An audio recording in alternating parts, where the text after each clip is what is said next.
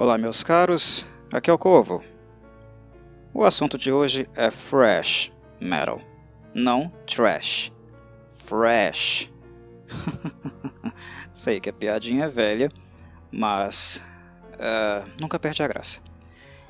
Enfim, como é comum nos meus guias, uh, a intenção deste pequeno podcast, dessa pequena comunicação, principalmente no que diz respeito à arte e o que virá a seguir, não é fazer listas, não é apontar as melhores músicas ou melhores bandas.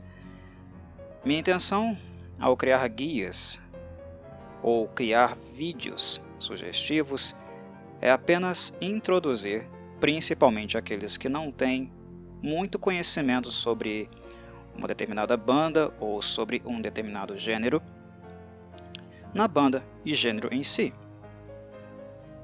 É ajudar com a porta de entrada.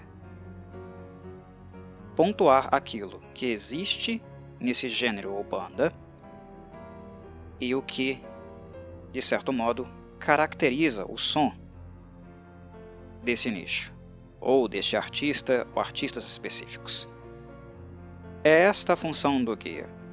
Daqui a pouquinho vocês uh, constatarão na tela, na arte do vídeo, algumas capas de álbuns, algumas músicas que a eles pertencem, mas aqui não há nenhuma pontuação no sentido de ah, essa é a melhor música do Metallica ou essa é a melhor música do Megadeth.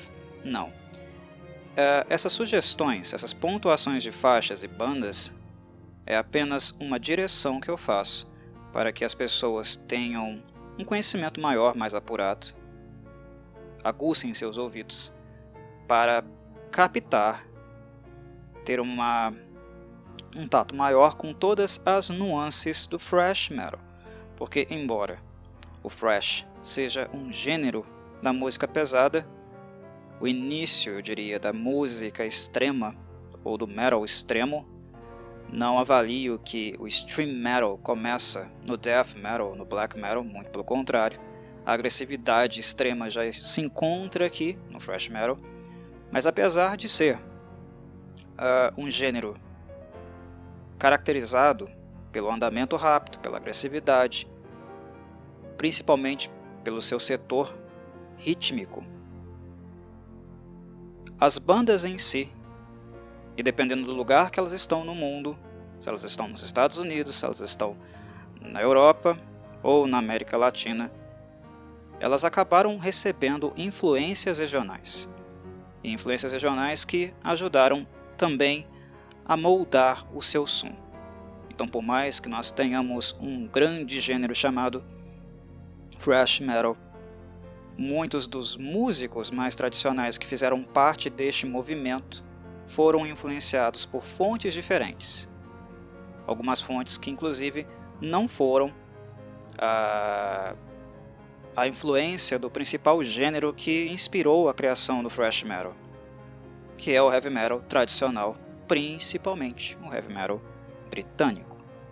Se há uma linha de continuidade, se nós podemos apontar uma, uma fonte, uma origem para o thrash metal, essa fonte é a New Wave of British Heavy Metal, que tem no Iron Maiden seu principal expoente, mas que contou com várias e várias outras bandas. Ou então, bandas que foram inspiradas pela New Wave of British Heavy Metal e que não necessariamente fizeram parte dela por não serem britânicas, como é o caso do Merciful Fate, banda que inclusive teve um impacto sonoro gigantesco na sonoridade do Metallica. Mas a fonte em si, repito, é a New Wave of British Heavy Metal. E como se deu essa progressão? Principalmente no final dos anos 70 para o início dos anos 80 e seguindo para metade o final, nós observamos uma certa tendência no metal de maneira em geral de extremar, extremar, extremar, extremar. E eu digo isso tanto no que diz respeito à sonoridade, a como as bandas estavam soando, e também na parte lírica. A New Wave of British Heavy Metal tornou extremo o metal clássico, aquele som pesado das bandas que se auto-intitulavam bandas de heavy metal dos anos 70, a começar pelo Black Sabbath, ou também aquelas que não cunharam o termo, mas gratamente aceitavam a terminologia de heavy rock, bandas de heavy metal, heavy rock dos anos 70. A New Wave of British Heavy Metal é uma continuidade natural daquela sonoridade, mas extremando aquela sonoridade. Um som ainda mais pesado, mais grave ou mais agudo, especialmente nos solos, que se tornaram mais rápidos também. E uma música também mais agressiva.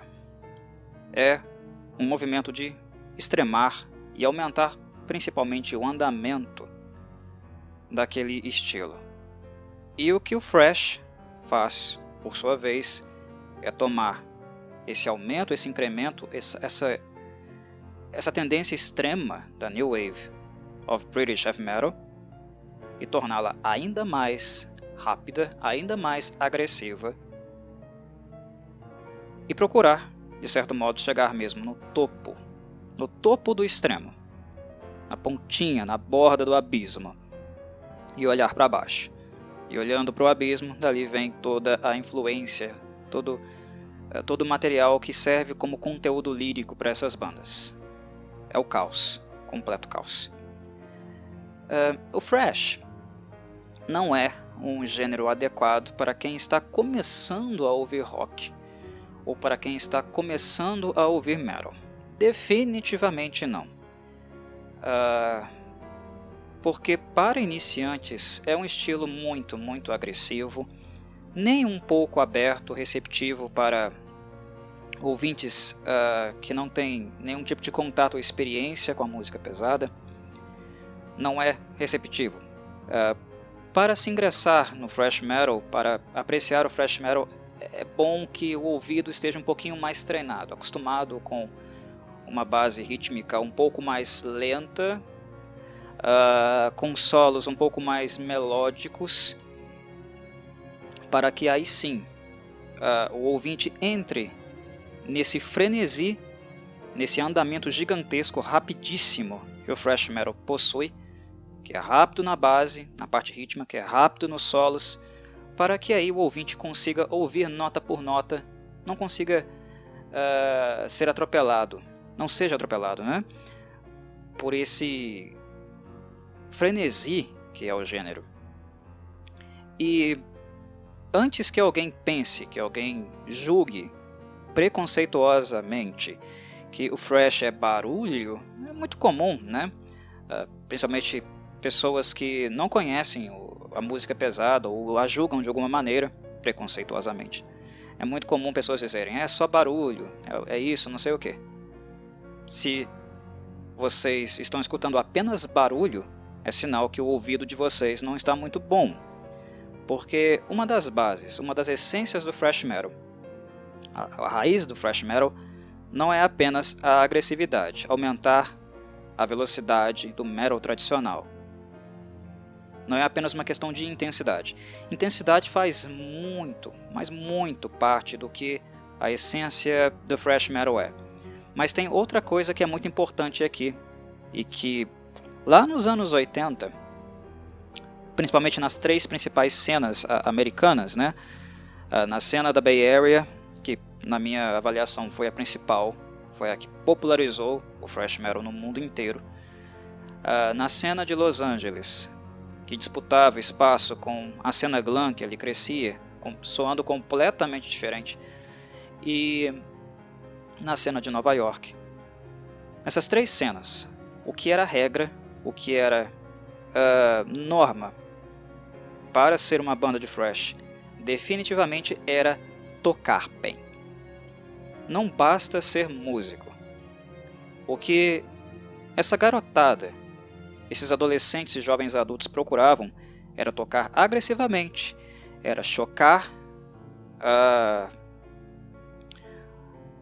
os Estados Unidos da época, com suas letras, com sua agressividade, com a sua sonoridade, mas sem uh, serem medíocres. E medíocres eu estou dizendo no sentido de serem médios, mais ou menos. Não. Para estar numa banda de thrash, você teria que tocar muito, muito bem. É uma lógica que se aplica. E isso é bem visível em praticamente todas as bandas. Aos instrumentistas. Os guitarristas têm que ser foda. Os baixistas têm que ser foda. E os bateristas tem que ser ainda mais foda que todos eles. Eu acho que, por ser um estilo muito rítmico, uh, em termos instrumentais, o que o thrash metal nos deu, com mais qualidade, os músicos mais notórios uh, do gênero definitivamente foram os, bate os, bateristas. No caso dos americanos, o Lars Ulrich do Metallica é bem conhecido e está longe de ser uh, estar entre os melhores bateristas do thrash, mas longe, mas muito longe. É uma coisa que inclusive os fãs do Metallica se ressentem. Mas isso não, é, não quer dizer que o Lars era um baterista ruim. Ora, o Metallica foi a banda mais famosa da cena thrash, né? E muito em virtude também uh, do que ele contribuiu, da gerência dele e tal. Não é querer desmerecer o Lars. É que para o nível dos outros bateristas da cena thrash, e o que eles faziam tecnicamente, o Lars é comum. Para, em comparação com eles, o Lars é comum. Mas ele é um, um bom baterista, né? um baterista histórico. Isso dá a vocês né? Uh, essas piadinhas, essas provocações né? sobre quem toca melhor. Uh, é muito comum essas brigas, provocações, essas intrigas na cena fresh, porque o que havia aqui sem dúvida, era um ambiente de muita, muita competição. Muita competição. E eles competiam para tocar bem. Então, qualquer comentário uh, no sentido de é só barulho, uh, é uma música desconexa, tudo soa igual, chequem os seus ouvidos, porque se há uma coisa elaborada no thrash metal, definitivamente é a parte instrumental. Só que é agressivo demais. Muito agressivo. Aqui não tem uh, uh, Danete, Danoninho, né? suco com pera. É um gênero muito agressivo. Por que ele é agressivo? Uh, esse também é um pulo do gato. Esse também é um aspecto muito importante de ser dito. Para entender por que o thrash é tão agressivo, é necessário olhar para a vida uh, dos membros das bandas em questão.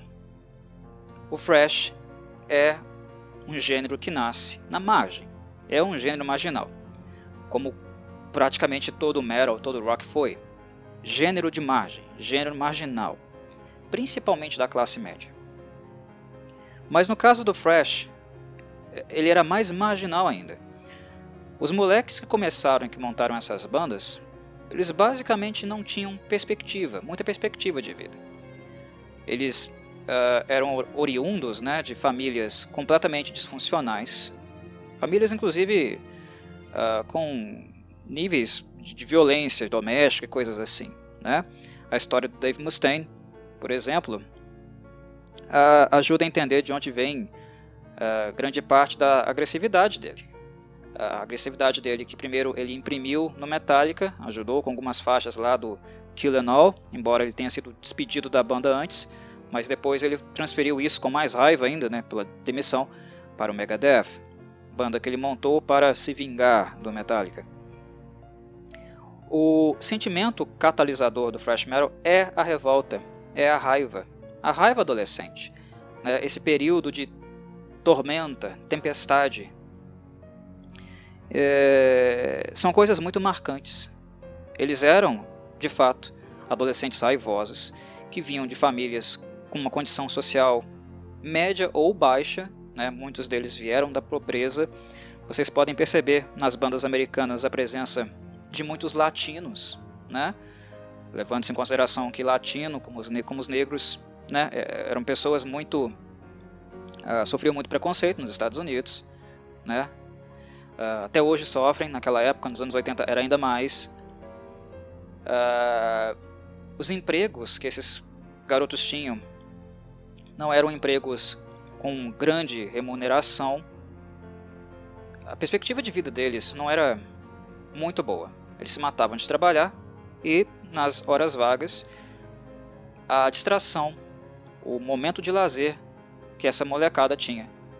Eram as garagens, eram churrascos comunitários que eles mesmos organizavam para poder tocar. Uh, era o contato com gente da mesma classe social. E era um contexto bastante em ebulição. Havia muita raiva contida. E em contraste com os costumes da época, o status quo dos Estados Unidos da época, uh, esses adolescentes, esses jovens adultos queriam gritar. Eles queriam gritar, eles queriam se rebelar. Mas já que não dava para fazer isso uh, efetivamente, concretamente, né, nos espaços urbanos da cadeia, eles seriam presos, né, ao invés de quebrar uh, lojas, carros, uh, ou entrar na criminalidade, eles foram para as bandas. Eles procuraram as bandas. Eles foram procurar um porto seguro no metal. E assim, a partir disso, começou a nascer, a frutificar uh, os primeiros momentos do que viria a ser o thrash metal, né?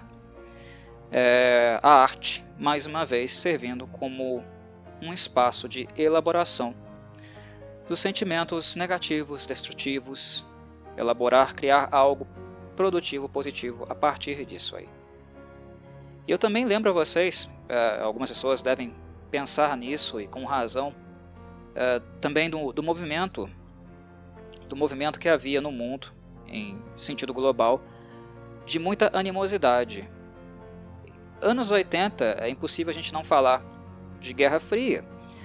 A, tensão, as conspirações, as mentiras, o medo de uma outra guerra mundial né, que saísse do escopo midiático, mas que se materializasse realmente né, em ataques territoriais.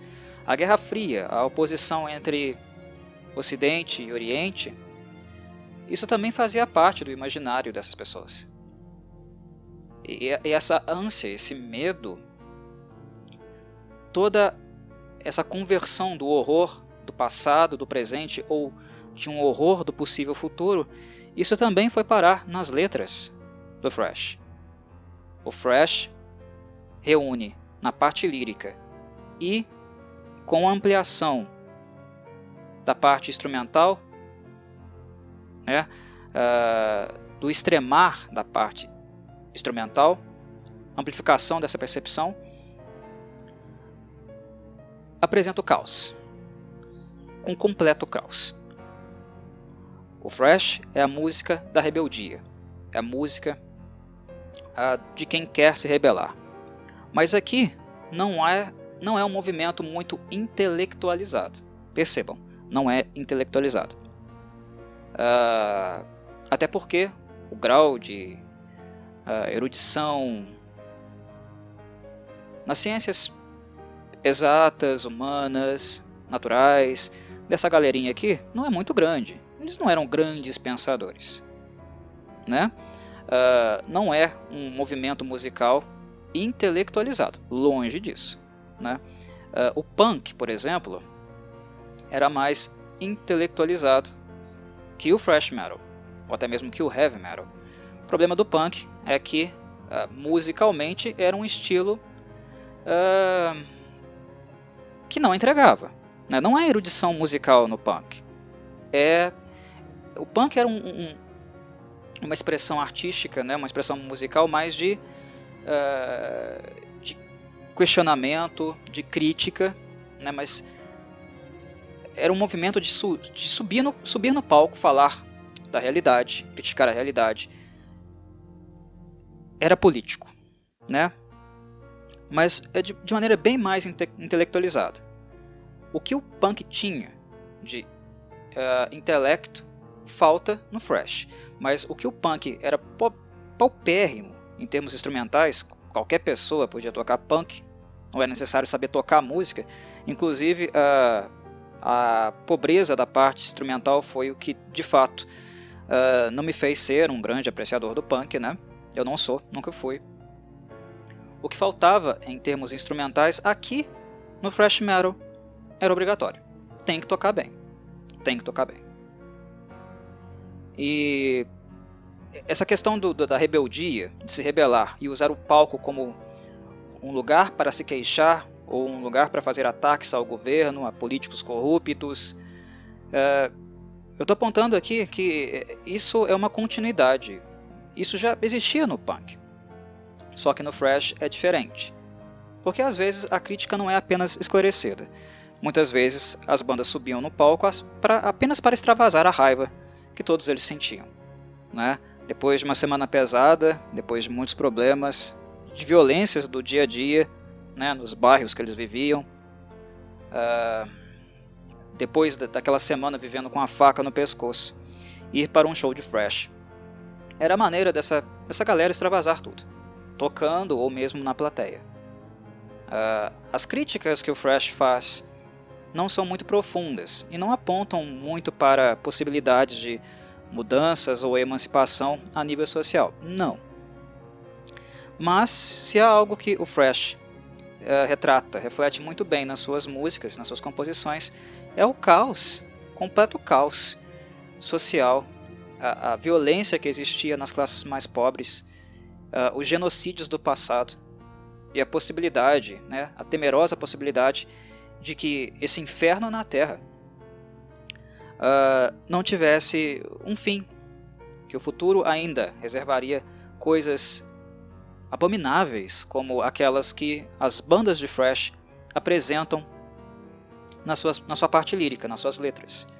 Então nós temos críticas a, a governos aqui, nós temos letras que ambientam uh, guerras, né, genocídio, uh, críticas a fundamentalismo, intolerância religiosa, massacres em nome de Deus. Isso é, é o tapete lírico de composições do Fresh.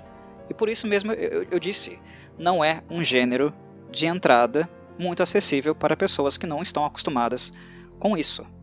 Até porque quem não está acostumado com isso e não tem um pouco de informação acerca do que o thrash metal ou até mesmo o heavy metal tradicional trata, vai fazer um juízo completamente distorcido e não muito esclarecido do que está sendo apresentado aqui. Muitas bandas, é claro, elas só queriam fusaca, uh, causar e impactar, né? Isso é fato. Mas muitas delas estavam apresentando cenários pós-apocalípticos, né? convulsão social, caos, como forma de espelhar uh, os anseios, os medos ou coisas que a humanidade já havia, né, vilmente, malignamente praticado.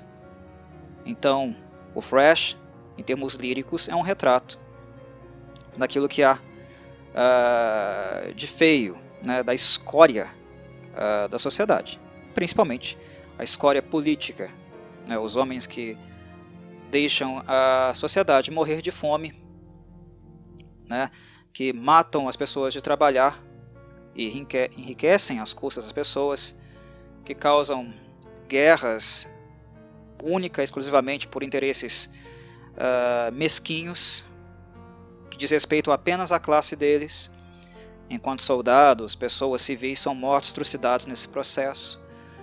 O, o Fresh reflete isso, apresenta isso em suas letras. Né? Essa é a essência.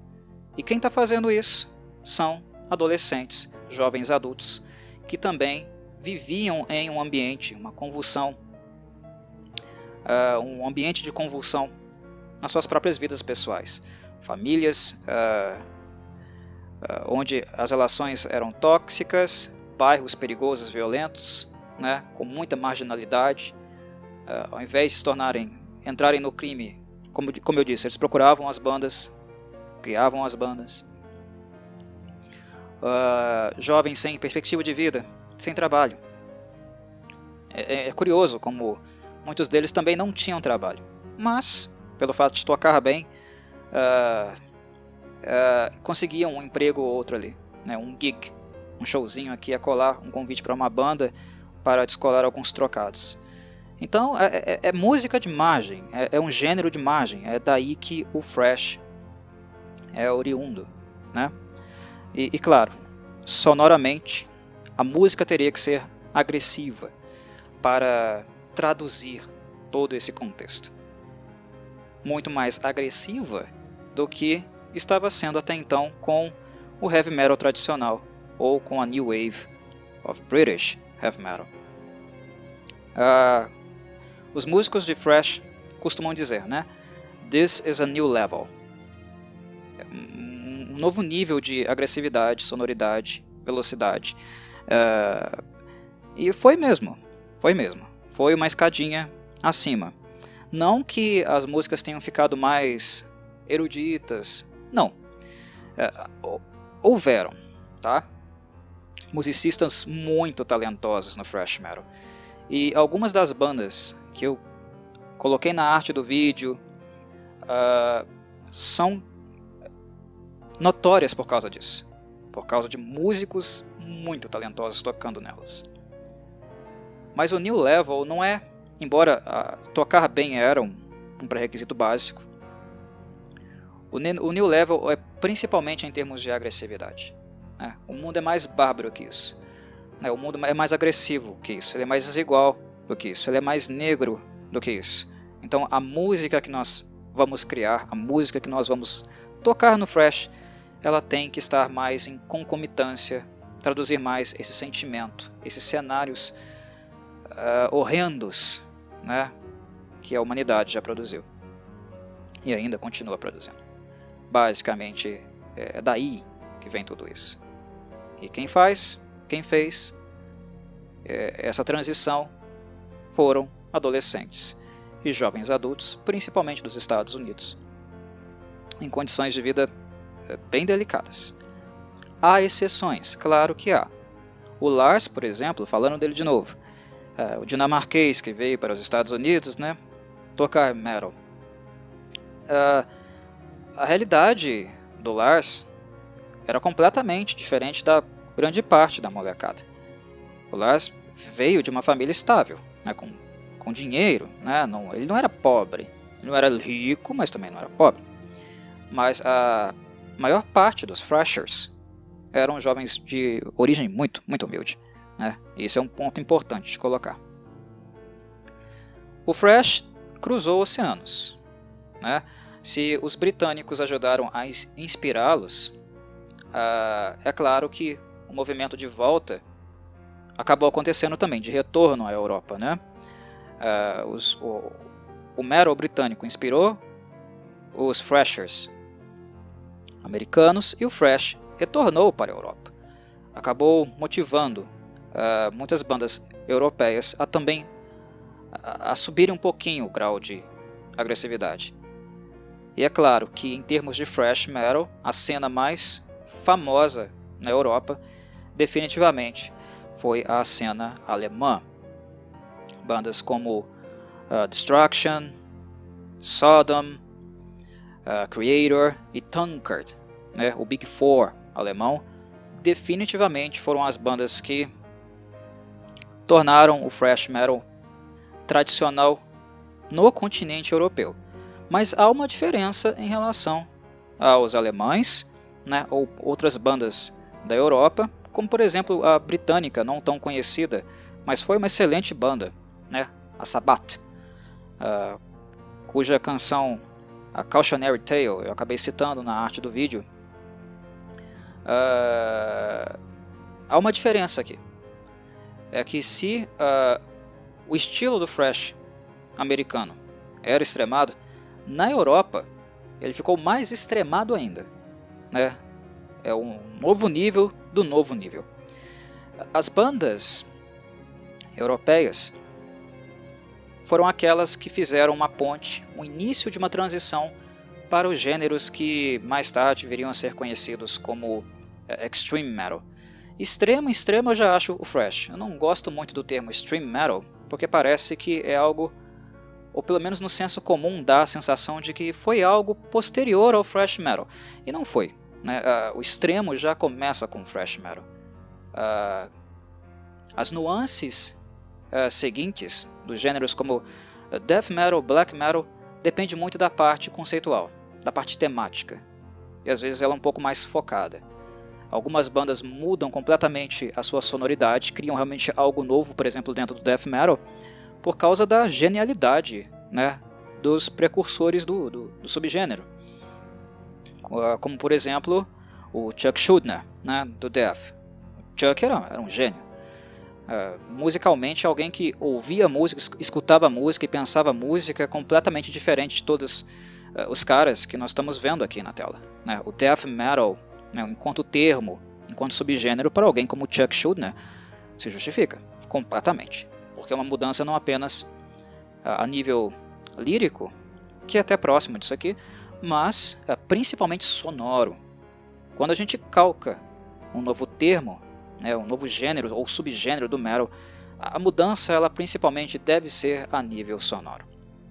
É isso que realmente importa. Uh, e o Chuck fez isso com o Death. Né?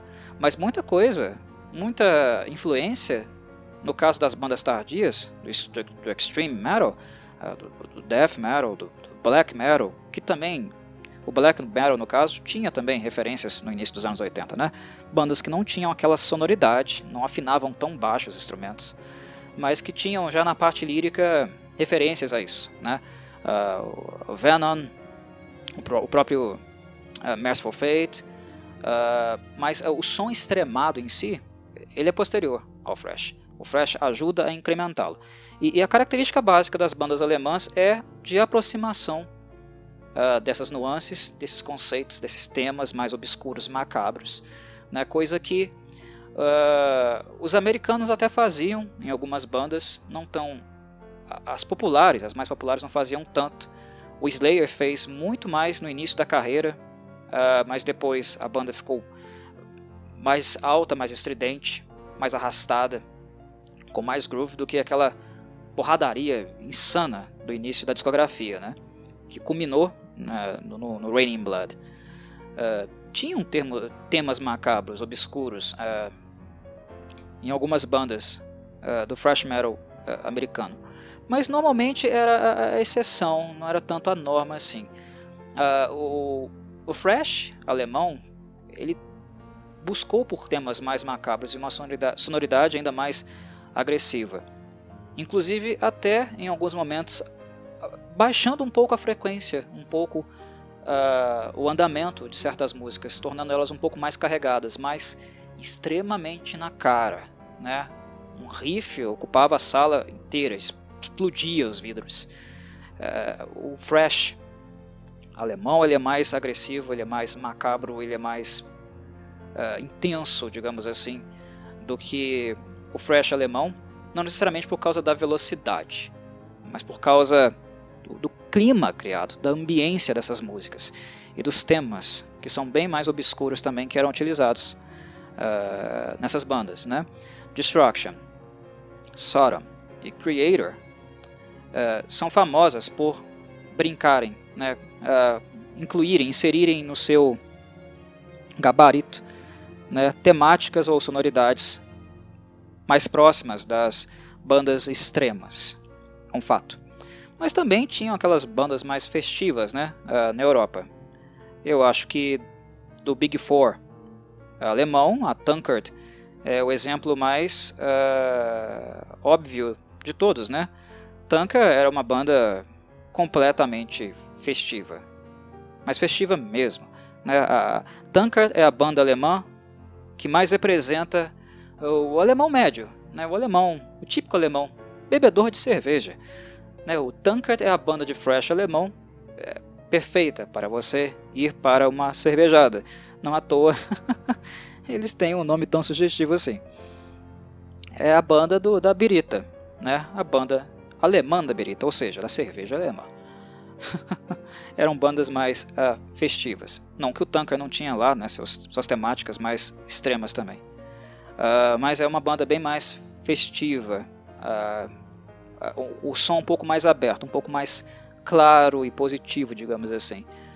não mexe tanto assim com as áreas mais profundas da agressividade que as outras bandas alemãs normalmente tocavam, principalmente nas temáticas de guerra, é, religião, né, massacres e genocídio. É, enfim, né, é, para toda regra há uma exceção.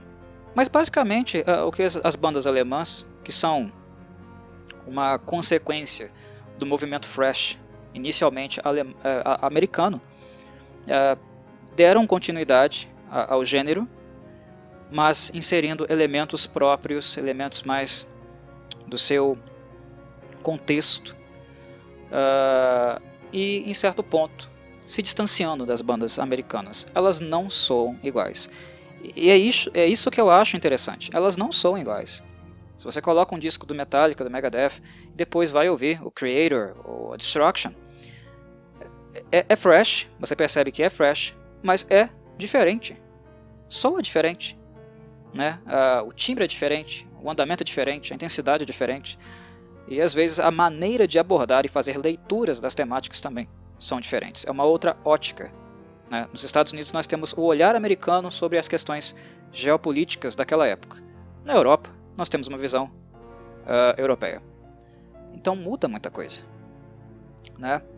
Mas enfim, se a gente pode falar de berço, de berço, berço do, do Fresh, a gente tem que dizer que é, é, esse berço é os Estados Unidos, mas claro, levando em consideração a influência. Né? Sem a New Wave of British Heavy Metal britânica, inglesa, não haveria uh, Fresh. Então é uma coisa bebendo da outra. Né? Os americanos bebendo dos europeus e depois os europeus novamente bebendo dos americanos. Então é, é importante grifar isso aqui. Né? Grifo várias vezes porque é muito importante.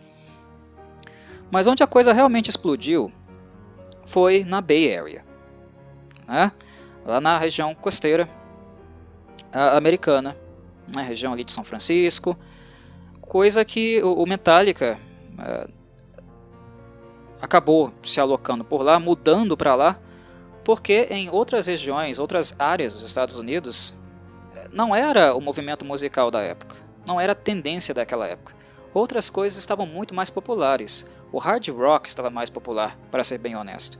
E já havia também né, um movimento de, de crescimento, né, explosão, uh, inclusive massificado, muito constante na MTV, nas mídias, que é que foi o crescimento né, da, do, glam metal naquela época. Uh, bandas extravagantes, né, com vestuários uh, que eram mais atrativas, chamativas para o, o o público feminino, coisas que os Thrashers odiavam completamente. Eles não uh, compartilhavam dessas noções, eles não se identificavam com aquilo, né? Uh, não dizia respeito a eles, não, não, não ressoava com eles. É claro que houveram bandas, né, em Los Angeles de Thrash, que deram um jeitinho de sobreviver ali, mas a maior parte da cidade, a maior parte do movimento ali do, da primeira parte e metade dos anos 80 era ao redor do glam, era a música popular. O que nos leva a concluir também né, que o thrash nunca foi um gênero do metal ou da música pesada popular, jamais foi. Ah, Corvo, mas tem o Metallica. Metallica é considerado por algumas pessoas a maior banda de metal de todos os tempos. Eu não concordo, mas está entre os melhores, né? É, as mais populares, pelo menos. Eu não concordo com essa afirmação. A maior banda de todos os tempos, não peraí, né, calma aí. A mais popular, talvez. Né, a que vendeu mais, milionária, bilionária, sim. A Metallica foi um fenômeno. Metallica mudou a cena da música pesada. A relevância histórica do Metallica é gigantesca. Né, não há como negar isso. Mas o mar não estava para peixe naquela época. Né? Principalmente em Los Angeles. É, para começar com thrash metal, ser a voz dissonante ser o antagonista do glam é, em Los Angeles ia ser complicado, né? não era um, uma, um lugar fértil. Então algumas bandas elas começaram a procurar outros espaços, outros lugares, né? e não à toa a, a, o Metallica procurou uma região mais próxima da sua própria realidade, na realidade dos seus músicos, né? uma, uma região onde a galera né, poderia se uh, familiarizar, ver mais sentido na parte lírica e instrumental da banda do que ficar lá em Los Angeles, mais próximo da galera da cena glam, Sunset Strip, né, uh, do hard rock. Né, não foi à toa que isso aconteceu. A banda precisava de público, né? O Fresh para nascer precisava de adeptos. E Los Angeles não era um bom lugar. As bandas de Los Angeles, Los Angeles que ficaram em Los Angeles e conseguiram notoriedade não foram poucas. E é de tirar o chapéu, porque esses caras conseguiram criar uma cena dentro da cena, né? É, inclusive na, na, em Los Angeles na época a galera do, do Fresh ia para uma parte da cidade e a galera, a galera do Glam, do Glam ia para para Sunset, Sunset. Eita, foda. Dicção começando a ficar cansada aqui. Mas vamos lá. A galera do Glam ia para Sunset Strip ou outros lugares. Era um negócio bem separado mesmo. Parecia existir, né, uma certa trincheira, uma um limite, né, uma linha imaginária entre esses dois públicos. E montar uma cena, construir uma cena em Los Angeles foi, foi difícil. Né? Essas bandas não ganhavam dinheiro, elas nunca foram ricas. Né? Metallica, Megadeth ficaram ricas. Mas a, a maior parte das bandas, é, que normalmente são colocadas como bandas do segundo escalão, né? não que instrumentalmente elas sejam, elas são muito boas instrumentalmente falando, né? Como Testament, por exemplo. Uh, Testament estava na Bay Area, né? Mas uh, vamos pegar exemplos, por exemplo, como Overkill uh, ou Tracks, que não estavam na Bay Area. estavam em bandas que estavam em Los Angeles ou em Nova York. Elas não eram bandas instrumentalmente ruins, mas elas não ganhavam tanto dinheiro assim, ou não ganharam tanto dinheiro como uh, as bandas né, maiores ganharam. As que mais foram tiveram sucesso comercial foram o Metallica e o Megadeth. E lembrando que o Dave Mustaine, antes de montar, criar o Megadeth, estava em São Francisco com o Metallica. Aí ele voltou, aí ele saiu da costa e, e retornou para montar o Megadeth. E fez essa banda né, do zero. Mas de maneira em geral, o que dava dinheiro na época era o glam, era o, era o hard rock, né? Era aquilo uh, que era aquilo que conseguia vincular a imagem dos músicos a outros produtos, né? Ou conceitos, noções, uh, visões de mundo bem artificiais para estar na MTV, né?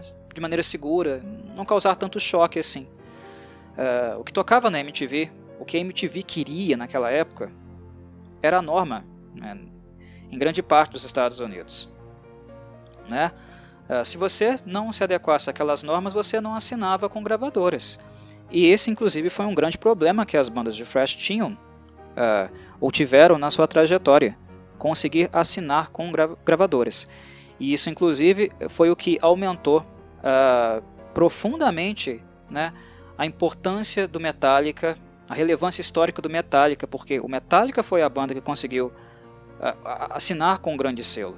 E depois que o Metallica explodiu, todas essas bandas que estavam há anos e anos e anos tocando com muito material gravado apenas em demos, né? Uh, que já eram bandas consolidadas nas suas cenas, né, nas suas cidades, nos seus bairros, foi a partir do, da explosão do Metallica, do sucesso de Kill All, né, que ficou ainda maior em Ride the Lightning, depois ainda maior em Master of Puppets. Foi a partir daí que essas bandas começaram a conseguir assinar né? Então, o Metallica, uh, algumas pessoas colocam Metallica como a, né, o início do Fresh. Não. Me desculpa, mas eu não concordo com isso. Né? O Fresh é um movimento coletivo, é uma tendência de época. Né? Na Bay Area tinham outras bandas, a Exodus, por exemplo. Banda que, inclusive, né, é, foi a banda original do Kick Hammett. O Kirk saiu do, da Exodus e foi para uh, o Metallica depois que o Dave Mustaine foi despedido. E foi lá montar o Megadeth.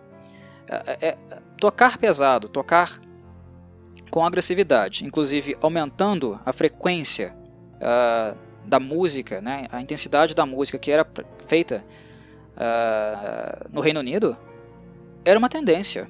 Não foi uma coisa que o Metallica começou. A grande parte dessas bandas eram, eram e foram inspiradas né, por, pelas mesmas bandas da Europa ou até mesmo dos Estados Unidos. Né? A, a referência, a influência delas é visível nesse sentido. a sonoridade do Metallica não era tão distante assim da sonoridade da Exodus, da banda de onde veio Kirk, né? De onde veio o Kirk Hammett. Então, a, o início, a origem do thrash é uma origem coletiva. Foi um movimento de época, né? Os jovens estavam pensando musicalmente assim, estavam nessa frequência, nessa sintonia naquela época. O que é de fato responsabilidade do Metallica foi mostrar toda essa galera para o mundo, tirar essa galera da marginalidade musical, torná-los conhecidos ou despertar o interesse do público nessas bandas que só tocavam ali em casas pequenas, né, em churrascos, porque eh, eram ultrajantes demais e causavam muito caos, como era o caso da Exodus mesmo, né? Do Paul Bailoff, o Gary Holt, arruaceiros de marca maior, excelentes músicos, né? Thrashers, eh, principalmente o Gary, tocava muito, mas eram arruaceiros. Uh, eles não iriam conseguir tocar em, em lugares minimamente civilizados. Mas uh, o que despertou interesse nessas bandas e tornou essas bandas conhecidas foi o Metallica. Foi o sucesso do Metallica, porque quando o Metallica começou a vender e vender muito, as outras gravadoras queriam outros Metallicas né, para assinar com seus selos. O mesmo nível de popularidade, dinheiro, visavam o mercado, né, visava ter lucro com essas bandas também. E a, as opções eram essas. Né? A Exodus, Testament, Overkill, Uh, o Slayer, que não fez sucesso imediatamente, mas fez depois, principalmente com Raining Blood, né? Embora os primeiros álbuns do Slayer sejam muito bons, mas eles lapidaram seu som, né? Desenvolveram seu som. Eu acho que né, o Ultimate Slayer, né, o, uh, o álbum mais original do Slayer, que eles encontram seu som e não ficam é, não soam exatamente igual a todas as outras bandas americanas, é, é no Raining Blood. Uh, a princípio, no início de carreira, uh, os flertes com black metal ou com a música extrema de bandas anteriores a eles era muito mais presente. Mas em Raining Blood, no álbum Raining Blood do Slayer, é onde o Slayer realmente se encontra. Esse aqui é o álbum do Slayer, né? a sonoridade última do Slayer, né? autoral mesmo. Uh, mesmo Slayer não, não tinha conseguido sucesso tão estrondoso assim, ou rápido assim como o o Metallica tinha conseguido. Né? O Megadeth fez sucesso rápido, mas é uma coisa mais tardia também, é pós-explosão uh, do Metallica. Mas sempre dando crédito, né, claro, ao Dave Mustaine, porque grande parte da sonoridade do Metallica, original do Metallica, vem do Dave Mustaine. Né? Ele assinou muitas músicas do, uh, do Kill All, inclusive tem uh, nos álbuns seguintes, né? principalmente no Ride Lightning, tem algumas reminiscências ainda de ideias dele. Né? Uh, basta ler o encarte, uh, os créditos das músicas que vocês vão, vão se dar conta disso. Né? Mas enfim, haviam outras bandas, e elas começaram a ser procuradas após o sucesso do Metallica. Então essa relevância histórica do Metallica para o Fresh é muito, muito importante. Né? O Metallica levou o Fresh uh, ao seu, digamos, Elísio, né, ao, ao paraíso, deu alguma possibilidade de projeção para todas as bandas americanas, e depois com o Black Album uh, tornando um pouco, se tornando um pouco mais radiofônica, né? Ela passou uma rasteira em todas elas também. Mas o que foi, o que fez o Metallica ficou, ficar definitivamente ficar rico, né? E, uh, se tornar a banda tão conhecida mundialmente, né, foi eh, o sucesso comercial do Black Album. Mas ao mesmo tempo que o estrondoso sucesso do Black Album mudou o Metallica de patamar, afastou a sonoridade da banda do thrash tradicional, né?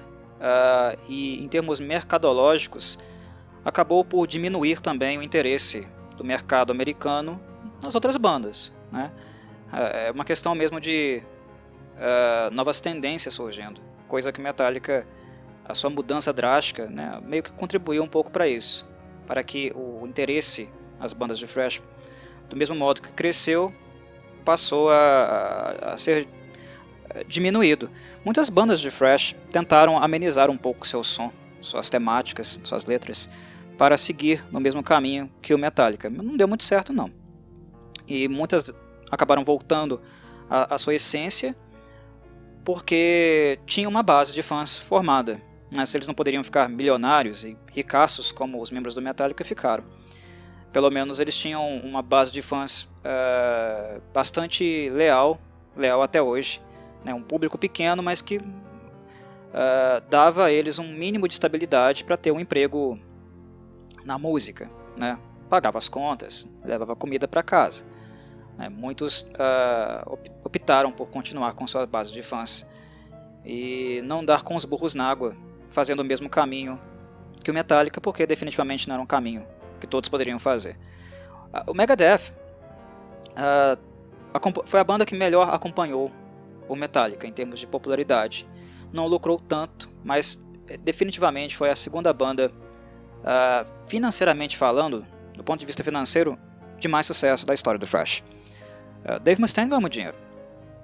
Muito dinheiro, né? Embora as formações do Megadeth mudaram muito, devido ao fato do Dave ser um pessoal difícil, de difícil convivência, né? Ser um treteiro de marca maior. Dave, pessoalmente, é insuportável. Uh, mas uh, ele agregava sempre muitos valores musicais para a banda. Né? Marty Friedman, por exemplo, um guitarrista fenomenal. Né? Uh, elevou a qualidade musical do gênero em, em muitos sentidos. A busca por lapidação musical, né, por crescimento musical, por erudição uh, na música, no Fresh, é, foi um movimento que o Dave Mustaine ajudou, mas principalmente alguns empregados dele, né, alguns contratados dele, dele colocaram em prática, pelas capacidades musicais que eles, que eles tinham. Né. O, o Marty Friedman vinha de um, de um cenário onde ele previamente tocou com o Jason Becker, né, na Cacophony, uh, eles tocavam música neoclássica. Era um guitarrista exímio, né? O Jason Becker e o, o, o Marty Friedman. Uh, mas exemplos no Fresh tinham muitos outros, né?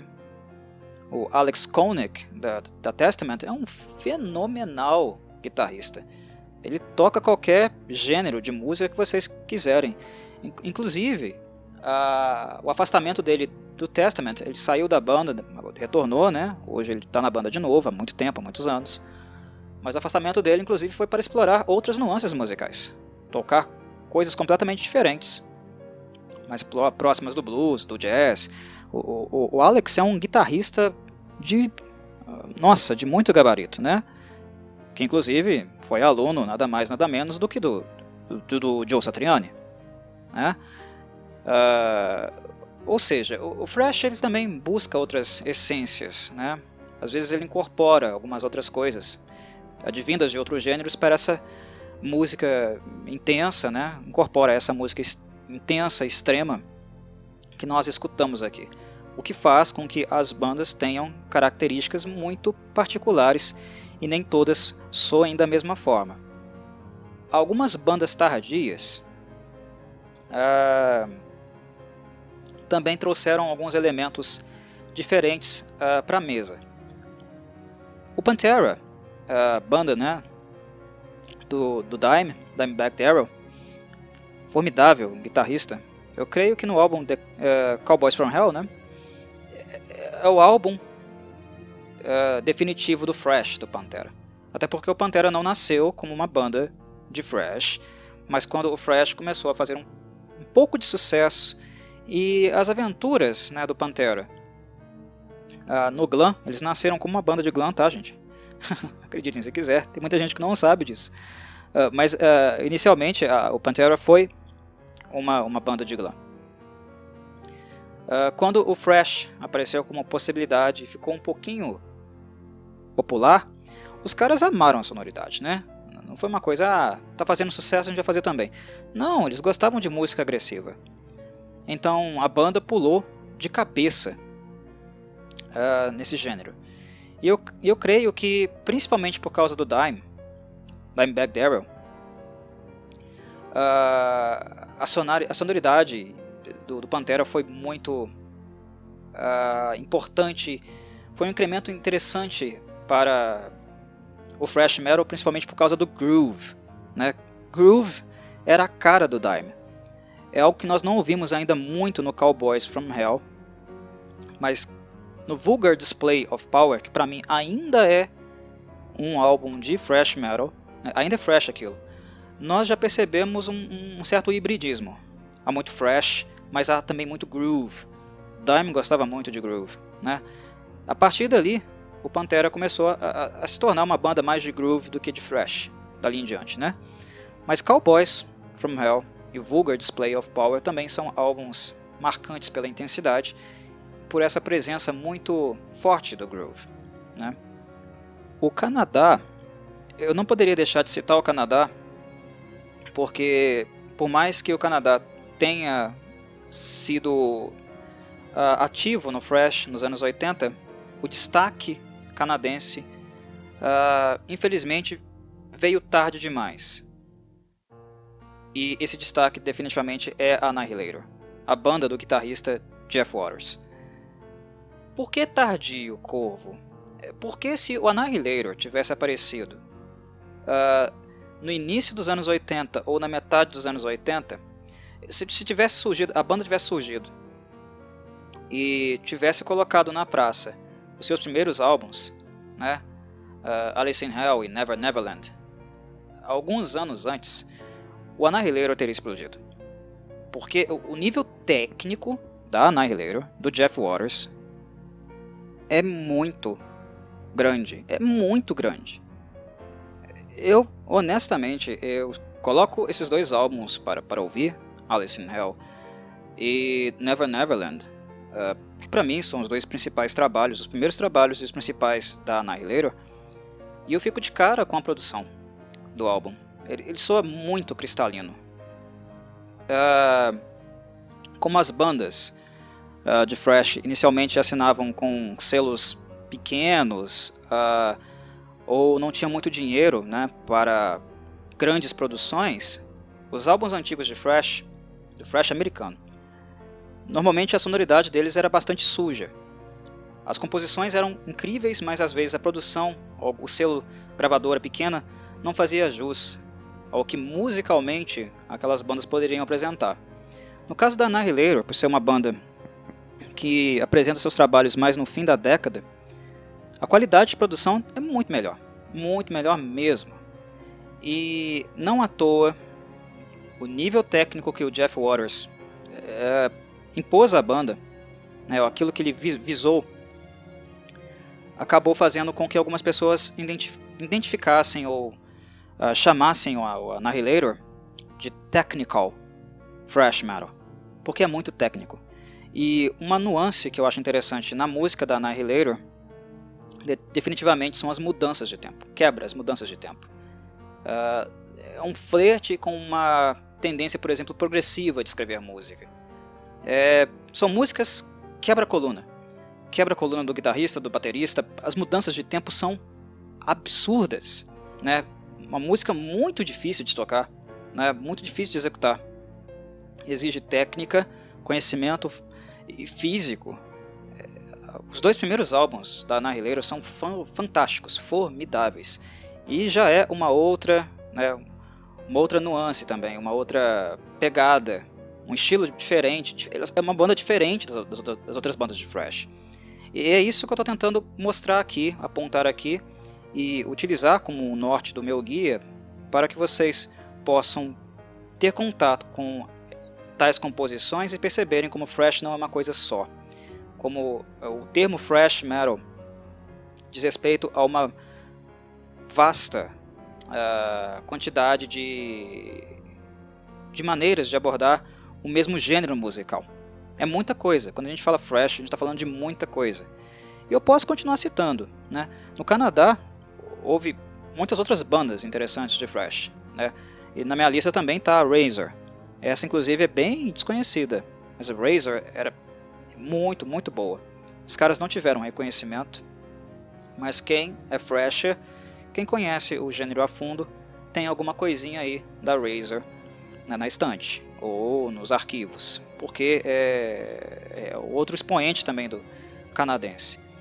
Uh, como falei um pouquinho de influências uh, progressivas, é justo falar da Death Angel, né?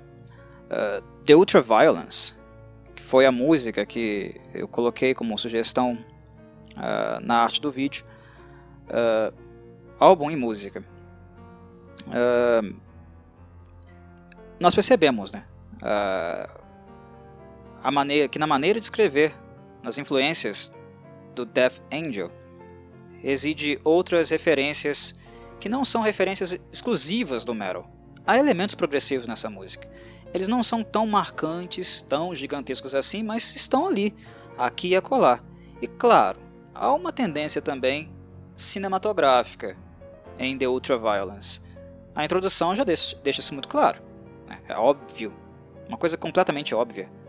É, a intro de The Ultraviolence é uma. Eu não vou dizer cópia, mas é clara a inspiração no tema de The Exorcist. É o filme O Exorcista. É muito claro, né? É só surdo não percebe isso. Coloque o tema de The Exorcist para ouvir do filme, depois escute a introdução de The Ultraviolence. É muito, muito na cara.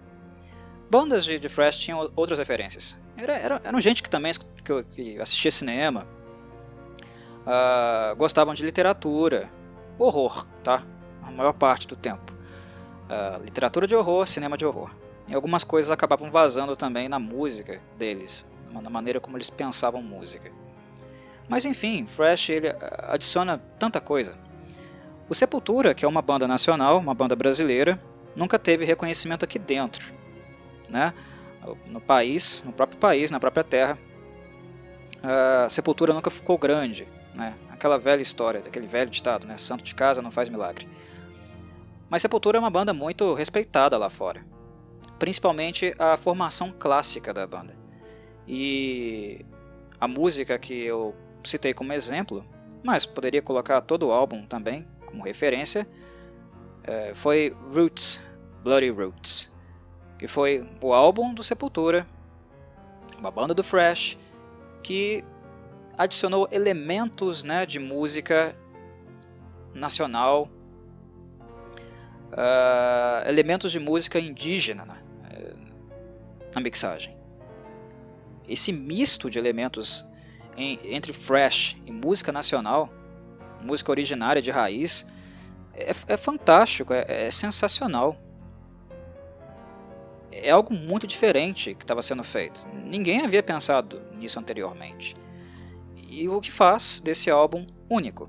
Muitas pessoas podem não gostar do Sepultura, uh, podem não se identificar com a música do Sepultura, gostando do, dos estilos, né, da forma mais tradicional de tocar thrash metal.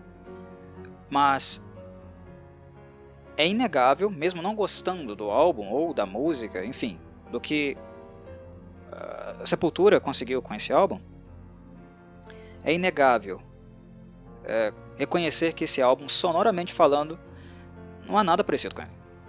No thrash ou na música pesada. Ele é muito único, muito autoral. E esse é o objetivo de todo músico, né? Ser autoral. Né? Uh, uma banda, outra banda que está na arte também, que eu coloquei na arte do vídeo, e que não foi reconhecida, não conseguiu ficar grande com o Fresh, infelizmente. E tinha muito talento. Os caras eram muito talentosos. Eram exímios uh, guitarristas, né? foi a banda do Phil DeMel e do Rob Flynn, a Violence, que era outra banda lá da Bay Area. Eles não conseguiram a mesma notoriedade, né? A banda não durou tanto assim. Mas tecnicamente falando, na parte rítmica, Violence era uma banda absurda, absurda, tecnicamente falando. O Phil DeMel e o Rob Flynn só foram conseguir sucesso né, nos anos 90, a partir uh, da outra banda deles, que é bem mais tradicional, que é a banda pela qual eles são conhecidos, que é a Machine Head. Metal. É uma banda mais de metal, inclusive tardiamente foi seguindo né, uh, uh, as tendências de época mudando um pouco sonoramente com o tempo. Não se afastando do metal, mas uma banda completamente diferente do que a Violence era. A Violence é thrash metal, puro, puro. Né? O Eternal Nightmare, o álbum, é um álbum muito, muitíssimo agressivo. Enfim, ah, na Europa, eu tinha falado do Sabbath, fora do, do círculo alemão, né? Fora das referências alemãs, eu tinha falado do Sabbath, uh, Sabbath, uh, lá na Inglaterra. Mas a, a, outra banda também que é muito pouco lembrada e que tem petardos clássicos uh, do thrash metal. E essa banda é dinamarquesa, não tem nada a ver com os alemães, não tem nada a ver com os ingleses e faz um thrash de muitíssima qualidade e tem bolachas clássicas para o gênero. Essa banda definitivamente é a Artillery. Eu coloquei a música Terror Squad como referência, como fonte de consulta, mas a Artillery, os, os primeiros álbuns dos caras, muito bons, muito bons. Né? O Fear of Tomorrow e o Terror Squad, embora a produção não seja a, não seja no nível da música que eles escreveram, questões orçamentárias normalmente falavam muito alto. Né? É, a música é melhor do que a produção que foi feita originalmente, mas ouvindo os álbuns desses caras, nota por nota, é um fresh absurdamente bom. Os primeiros álbuns do Artillery, para quem gosta de fresh, Fear of Tomorrow, Terror Squad, By Inheritance, muitíssimo bons, mas muito bons mesmo. Fantásticos, fantásticos. Eles são uma banda, né, dos irmãos Stutzer. Muito bons guitarristas, muito bons thrashers. E o thrash não morreu, embora o gênero não seja tão tradicional como foi na sua época áurea. Nos melhores momentos comerciais, nunca morreu, porque os públicos do thrash sempre foram muito fiéis, como eu havia dito em algum momento do podcast. Eles acompanham essas bandas até hoje. Os papais, vovós, uh, uh, e os filhos que possivelmente continuam né, seguindo com a tradição. Muitos desses senhores, né, desses jovens, hoje são senhores, uh, já estão na senescência. o tempo dessas bandas não é um tempo que nós podemos dizer que será muito longo mais, né? A idade chega para todo mundo.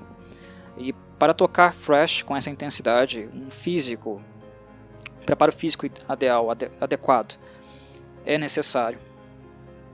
Fresh é música muito física, tanto para curtir quanto para tocar fresh.